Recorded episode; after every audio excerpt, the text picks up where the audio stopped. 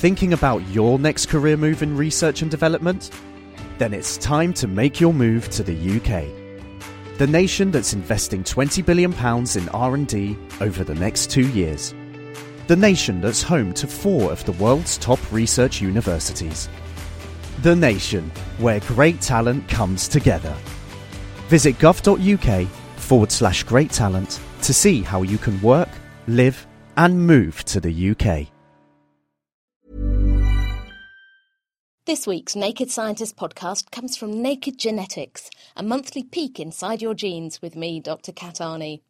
From plants to pathogens, fruit flies to fungi, and hamsters to humans, we take a close up look at the blueprint of life.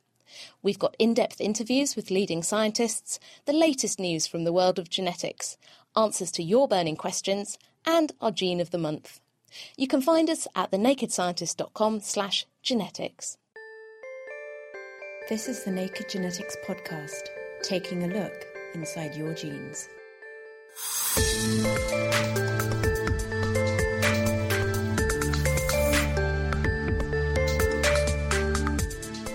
This month, we're taking a look at the world of top models. Not the kind that won't get out of bed for less than 10 grand, but the model organisms used by researchers all over the world to answer some of the most challenging questions in biology. You can slow them down or you can speed them up. Very importantly, you can just freeze them completely and keep them in liquid nitrogen or minus 80, and they will live forever like that. We'll also be hearing about the origins of polar bears, the extinction of Tasmanian tigers, fitter frogs with faster genomes, and promiscuous bees. And move over Beyonce because our gene of the month is the curvaceous callipyge. That's Greek for beautiful buttocks. This is the Naked Genetics podcast for May 2012 with me, Dr. Kat Arney, brought to you in association with the Genetics Society, online at genetics.org.uk.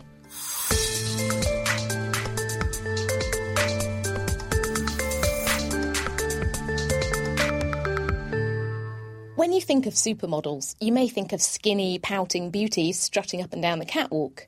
But one of the more recent stars on the modelling scene in the world of genetics research is just over a millimetre long, completely transparent, and you can pop it in the fridge over the weekend.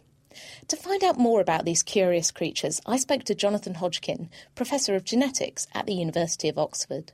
I and hundreds of other labs around the world, we work on a tiny worm called C. elegans, Caenorhabditis elegans, which lives in the soil all over the world, but it turns out to be a wonderful organism for uh, studying in the lab for all sorts of problems because it's just incredibly easy to work with. And geneticists love it because it goes through two generations a week, so it grows incredibly fast. Work on this started about um, 40 years ago, and it's just kept on expanding. So back then, which was actually when I started working, there was just one lab, and now there are about 800 around the world. So, who first thought this was a good idea to look at these tiny worms? Where, where were they first found? Well, these particular tiny worms, the one we work on, they all come from one worm uh, that was isolated on a mushroom farm near Bristol in the early 1950s. One of the reasons it's a handy uh, creature to work on is that it can, it can reproduce by self fertilization. So, you can trace everything back to one worm. I understand they're quite handy as well. You can pop them in the fridge, you can put them Absolutely. in the freezer. Yeah, that's a big, big advantage. Um, you can slow them down or you can speed them up. Very importantly, you can just freeze them completely and keep them in liquid nitrogen or minus 80, and they will live forever like that. And then you just thaw them out, and it's actually wonderful to watch them waking up um, after having been frozen for what for them is the equivalent of 40,000 years, and they just say, oh, ah, here we are again. Here we are again. Yeah. so, tell me a bit about how studies into these worms have told us about human biology, because you might not think that there's an awful lot of similarity between a tiny worm and humans, but they have had a really big impact on our understanding of some processes. They certainly have. I, one of the things that that uh, was originally intended in this in this process was to understand how you put together a nervous system. That's led to an enormous amount of basic understanding of, of how that happens, both how you make a nervous system, how you wire it up, and how it functions. But then there have been all sorts of completely unexpected things that came out of this, and two of those are ended up as Nobel Prize winning discoveries. And one was um, understanding cell death, apoptosis, uh, which is absolutely crucial to health and uh, just everything that happens in, in, in your development and all the time in your cell in yourself cells are dying all the time. And it hadn't really been appreciated how important that was, and that there's actually a special program that allows cells to commit suicide gracefully. And that was really all worked out because of the C. elegans worm. And the other thing is this uh, novel process called RNA interference, which is a new way of, of turning genes on and off. Um, and again, that we didn't expect that to be discovered, uh, wasn't predicted, came as a complete surprise, but we were able to use the power of the experimental system to get to that point. And now RNA interference is being used in all sorts of studies in, in human diseases and uh, across the biological world. It certainly is. Like every discovery, the initial dreams that people had didn't quite pan out, but some of them did pan out. And there's still uh, a huge amount of potential for uh, using this RNAi process to uh, to control disease, to control viruses. One of the other things that you're interested in is is testing drugs on worms, and presumably these are not drugs that will have an impact on the worms, but these are drugs that may be useful or beneficial for humans. Well, worms are a good system for this, partly because they're so small. I mean, a fully grown worm is only a millimetre long; you can barely see it, but that means you can grow it and keep it um, just in a tiny, tiny drop of liquid. And that means that, uh, therefore, if you want to screen a million different compounds um, for uh, their effectiveness as a drug. You only need a tiny amount of, of, the drug in order to do the test.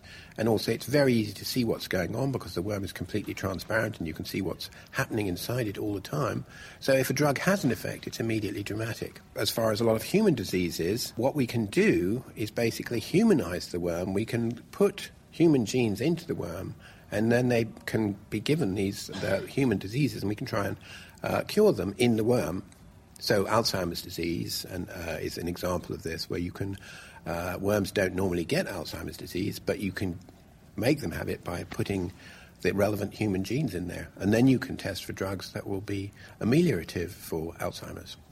And as well as their benefit for humans, worms are also agricultural problem. They're an agricultural pest. They sure are. So are there some ways that we can try and develop new ways of tackling them as a, as a pest as well as a beneficial species? Yeah, that's um, that's the other side of what we do, and what I'm something I'm increasingly interested in my own work uh, is that uh, C. elegans is. Um, completely harmless. I said it, we found it in a mushroom. Was found in a mushroom farm originally, but um, if anything, it's beneficial to growing mushrooms. But it's totally harmless. But there are lots of other related nematodes, which are very bad crop pa- uh, parasites. And it's estimated that something like 10 20% of all primary crop production is reduced, uh, is, is severely at risk um, with nematodes. There are places where you simply can't grow tomatoes because of the nematode risk. So, finding new ways of attacking nematodes, um, and particularly plant parasitic nematodes, is very, very important. And it's even more important because the main compound that was used uh, for many years, methyl bromide, to control plant parasitic nematodes, uh, is quite rightly no longer allowed to be used because it's a very dangerous compound. So there's a big gap and need for new drugs to control plant parasite nematodes. So maybe from these tiny worms we could get new drugs for human diseases and new drugs to, to combat this agricultural side. Certainly, absolutely. And we can also, I mean, uh, the as well as the plant parasitic nematodes, there are uh, human parasitic nematodes, uh, which are a significant health burden in, uh, particularly in the developing world. Uh, things like river blindness, things like elephantiasis, uh, and then there are more insidious things like hookworm. There are hundreds of millions of people who've got hookworm. Hookworm doesn't kill you, but it's, it makes you pretty unhealthy. And finding new ways of controlling that uh, would make an enormous difference um, in many countries. That was Professor Jonathan Hodgkin, who was awarded this year's Genetic Society Medal for his work with tiny C. elegans worms.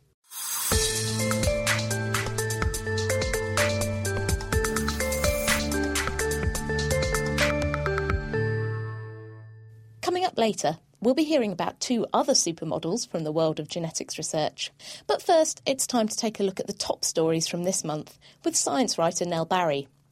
What have you got for us this month, Nell? So the first one is about polar bear evolution. Now everybody likes polar bears. Oh. Yeah, they're cute, they're fluffy. What we're looking at here is how did polar bears evolve to be different from normal bears? Brown bears, other kinds of bears that do not live in the Arctic.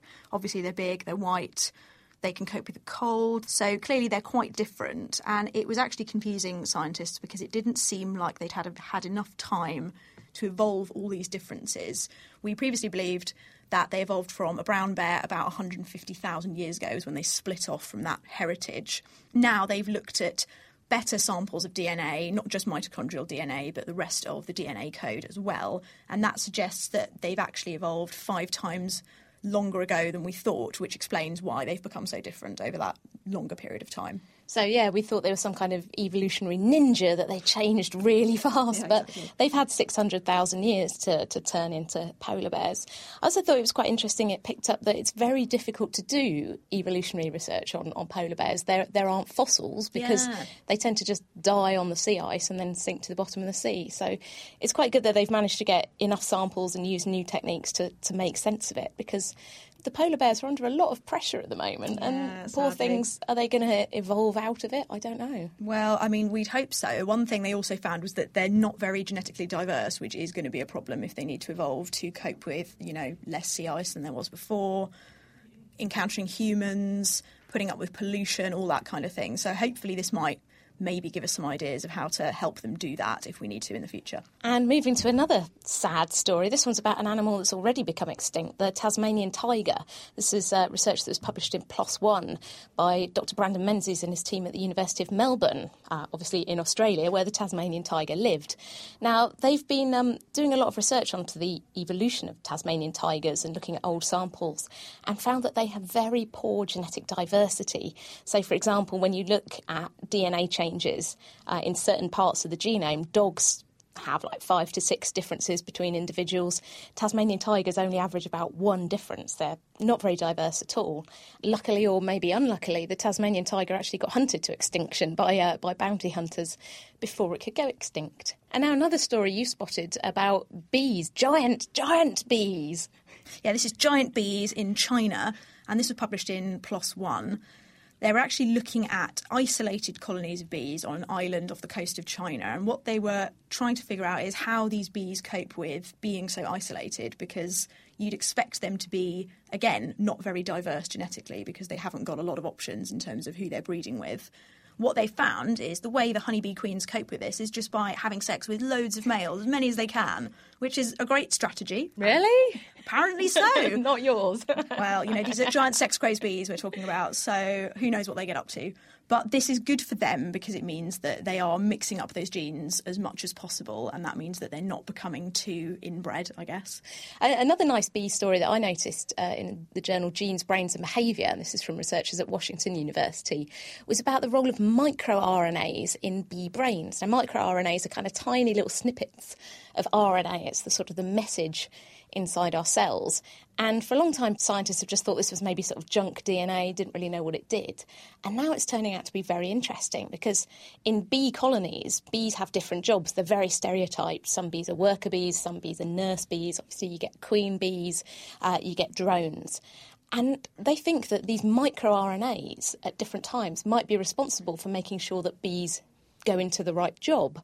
So it's not just the genes, the actual genes being switched on and off. They think that this microRNA is controlling it, and it's it's really fascinating. Um, some of the roles that these microRNAs might have. Yes, it's kind of like career advice for bees in their brain. I think kind of what's what's weird about this in a way is that there's so much we still don't know because clearly something must be controlling when these little switches are going on and off inside the bees' brains and in other animals too. We know they have roles in circadian rhythms, for example.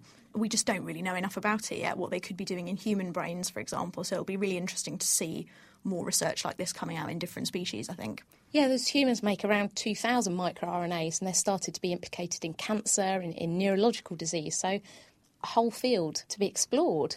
And talking of exploring the field, pigeons. The latest research from pigeons. Oh, this is a little bit sad because it's the kind of crushing of an urban legend. People did used to think that pigeons actually had magnetic beaks and that this acted as a sort of compass, allowing them to do these amazing feats of navigation that we hear about. What this research in Nature has shown is that in fact this isn't true, and it's a, it's a bit of a shame, really. They do, it turns out, have cells in their beaks which are filled with iron. And that was clearly the clue that led people to think that perhaps this was acting as a kind of compass. But in fact, they found that these are macrophage cells, they're white blood cells. So there's no way they could be sending messages to the brain because they're just not designed to do that sort of thing, these cells. So we've still got to find a way. How, how are these pigeons navigating? I love the quote from the researcher David Keays. He said, We've put the cat among the pigeons now. Yeah, just couldn't resist that, clearly. Thanks very much, Nell. That's Nell Barry, science writer. And now it's time for a roundup of the rest of the top stories this month. A joint team of researchers from the UK and Canada have rewritten the rulebook on defining different types of breast cancer, publishing their findings in the journal Nature this month. Led by Professor Carlos Caldas from the Cancer Research UK Cambridge Research Institute, the scientists carried out detailed analysis of the genetic fingerprints of 2,000 breast tumours and found they grouped into 10 distinct categories. Currently, doctors only recognise four broad categories of breast cancer, but these new results help to explain why some women who seem to have the same type of cancer respond differently to treatment. It will be years before the fruits of this research filter into routine treatment, but the team hopes their findings will start to be applied in clinical research by stratifying women taking part in breast cancer trials straight away. Scientists at the National University of Singapore have discovered the molecular switch that makes plants produce flowers rather than leaves, publishing their results in the journal PLOS Biology. Although it's one of the most important things that a plant does, the actual mechanisms underpinning how this happens are relatively unknown. The researchers, led by Hao Yu, discovered that the protein FTIP1 is important for making plants flower at the right time under normal light conditions, while plants with a faulty version don't flower on time. Manipulating FTIP1 or similar proteins in crop plants could be useful for increasing crop yields in different environments. In a paper in the journal Molecular Biology and Evolution, Juan Santos from the National Evolutionary Synthesis Center in the US describes how fitter poisonous frogs have faster changing genomes. The idea that animals with faster metabolic rates might have faster evolution was first put forward in the 1990s, but nobody could come up with good evidence to support it. But Santos thinks this is because researchers only studied animals at rest rather than during physical activity. To test his idea, he put 500 frogs from 50 different species through a froggy fitness test and discovered that the genomes of the fitter species were changing faster than their more sluggish relatives. While the reason for this isn't clear, it may be related to the production of free radicals during exercise, damaging oxygen molecules that can cause changes in DNA.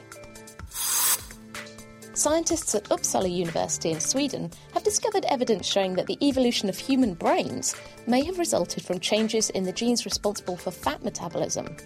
Led by Adam Ameur, the researchers think that a change around 300,000 years ago helped early humans to produce larger amounts of omega 3 and omega 6 fatty acids from vegetable oils in our diet, which are vital for brain development. Intriguingly, the researchers only found the gene change in humans and not in our primate relatives like chimps, gorillas, and monkeys, or in early hominids such as Neanderthals. But there's a flip side to this, as although increased production of omega 3 and omega 6 fatty acids may have helped our brains to evolve, today they contribute to the risk of diseases such as cardiovascular disease. And if you want to find out more about any of these stories, the references are all on our website. That's thenakedscientist.com slash genetics.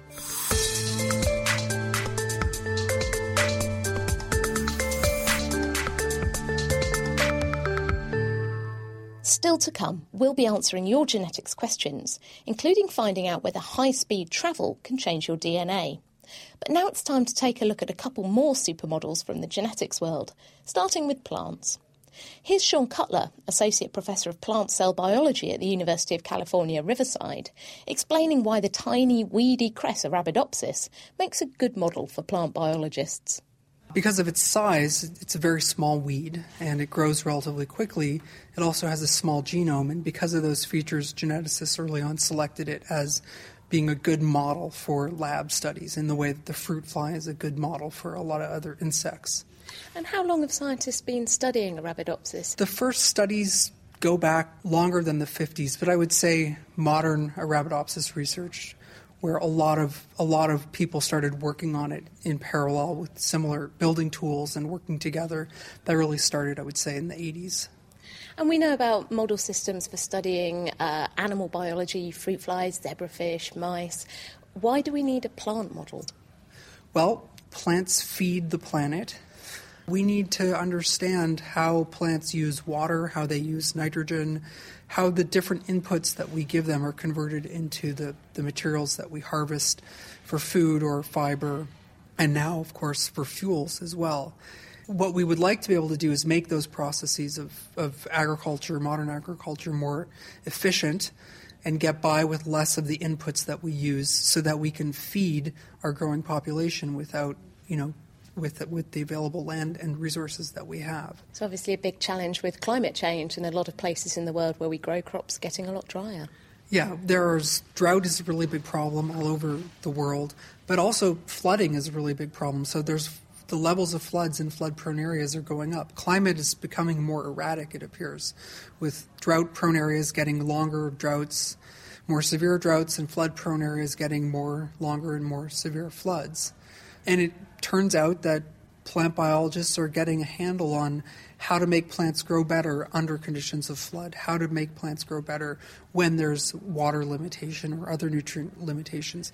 So tell me a bit about the kind of approach you're taking, this, this chemical genetics approach. What do we mean by that? So the cl- classical genetics used to, and still does, try to figure out how a pathway works by breaking it with a mutation. Is if you were trying to understand how a car worked and you were from Mars, you would you know, cut the cut the line between the brakes and the brake pedals, and the car wouldn't stop, and you would conclude that the brake pedal has something to do with slowing down cars. And genetics has that same logic, where you break genes and you look at what the consequences are for the organism, and try to infer their functions that way. One of the things that we're realizing in many organisms, but it's particularly true in plants, is that there are often backup systems. So plants, as a rule, always have two brake pedals. And if you're trying to do that experiment where you cut the, the, line on the brakes, you might never discover the existence of a braking system. Chemicals often, for technical reasons that I that I don't need to get into, chemicals can sometimes indiscriminately cut all of the brakes instead of just cutting the one particular brake cord in this now overwrought analogy. So chemicals provide an additional tool in the arsenal that a geneticist can use to help understand a pathway. And it's, they can be particularly helpful where redundancy may have been preventing a geneticist from fully understanding how a system works. That's Sean Cutler from UC Riverside. Dr. Tanya Whitfield and her team at the University of Sheffield are using a rather different model, stripy little zebrafish, to study ear development.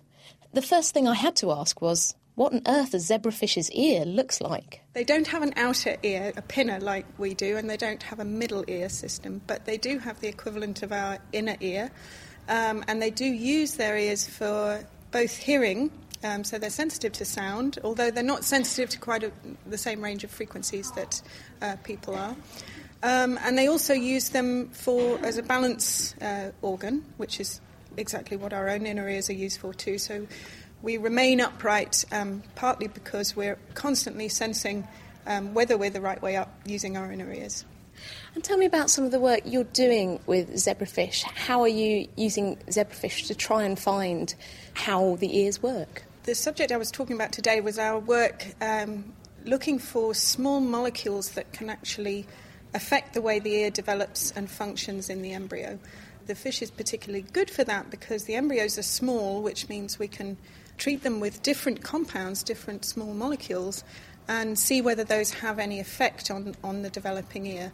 And specifically, we've been using a gene expression marker, which is abnormally expressed in one of our zebrafish strains, to see whether we can restore the normal expression of that gene after we've treated with chemical compounds. So, when these fish don't have their ears developing properly, they make this, this marker that you can see, and then you're looking for things that will turn it back to normal. Exactly, yes. Um, and we can do this in, in not a high throughput, but a, a sort of medium throughput format. So we can screen plates uh, of about 80 chemicals um, at any one time. And uh, so we've completed a screen of over 2,000 chemicals, and of those, we've found 40 different compounds that give the effect that we want.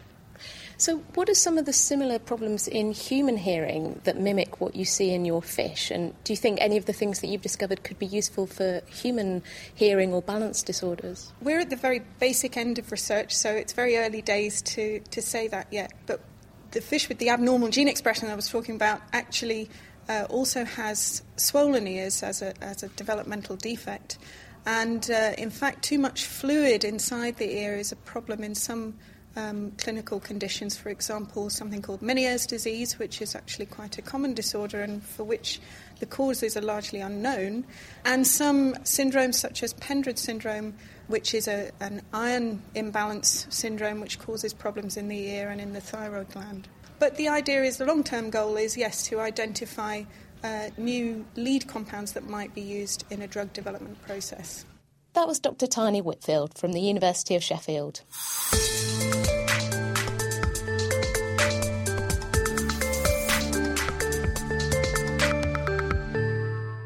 Now it's time to look at your burning genetics questions with the help of Marianne Baker from the Barts Cancer Institute in London.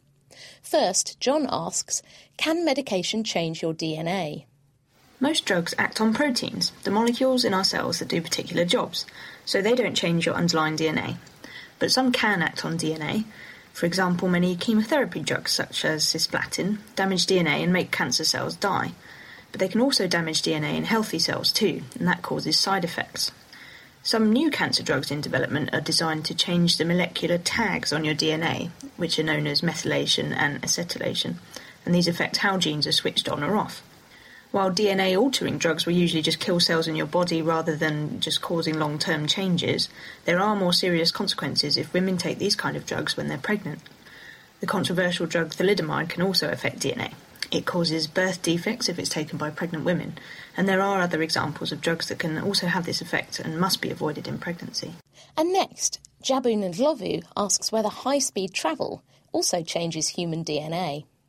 There are probably no effects on DNA from high speed travel itself, but there is a known effect on DNA from cosmic radiation at high altitudes. One long haul flight is roughly the equivalent radiation exposure of a couple of chest x rays. So if you spend a lot of time at high altitude rather than high speed, you'd be increasing the chances of damaging your DNA and therefore slightly increasing your cancer risk. As Sean B points out on the Naked Scientist forum, if high speed travel had an effect, it would have been seen already. Astronauts have to go at 12 kilometres per second to obtain enough energy to reach Earth orbit as well. And as they're probably the most studied people around, any effects would have been seen between now and the 1960s when the first people orbited the Earth. If you've got any burning questions about genes, DNA, and genetics that you'd like us to answer, just email them to genetics at thenakedscientist.com. You can tweet us at nakedgenetics, or you can post on the Facebook page. That's nakedscientist.com slash Facebook, and we'll do our best to answer them for you.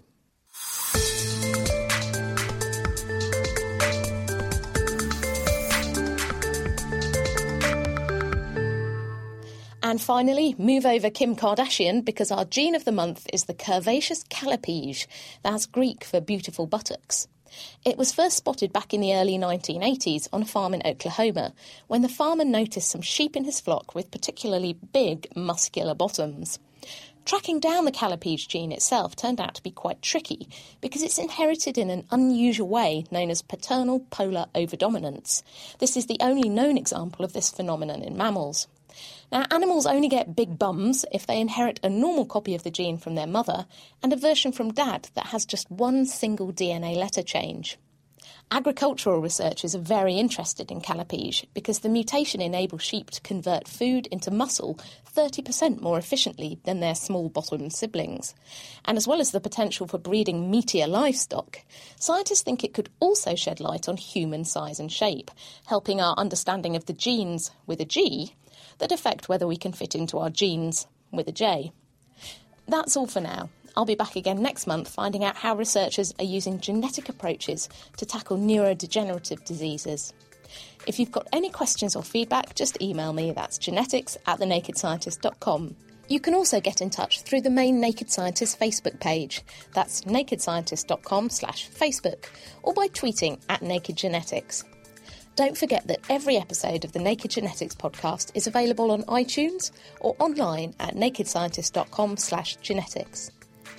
The Naked Genetics podcast has been brought to you in association with the Genetics Society, online at genetics.org.uk. I'll see you next month for another look inside your genes.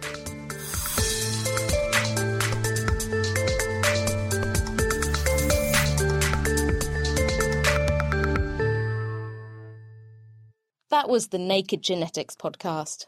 Browse our previous shows to find out about our evolutionary history, the genetic logic of development, the mutation behind Van Gogh's sunflowers, why you might hoard 9,000 placentas, and much, much more. You can listen, download, and subscribe now for free at thenakedscientist.com slash genetics. Thinking about your next career move in research and development? Then it's time to make your move to the UK. The nation that's investing 20 billion pounds in R&D over the next 2 years. The nation that's home to 4 of the world's top research universities. The nation where great talent comes together. Visit gov.uk forward slash great talent to see how you can work, live, and move to the UK.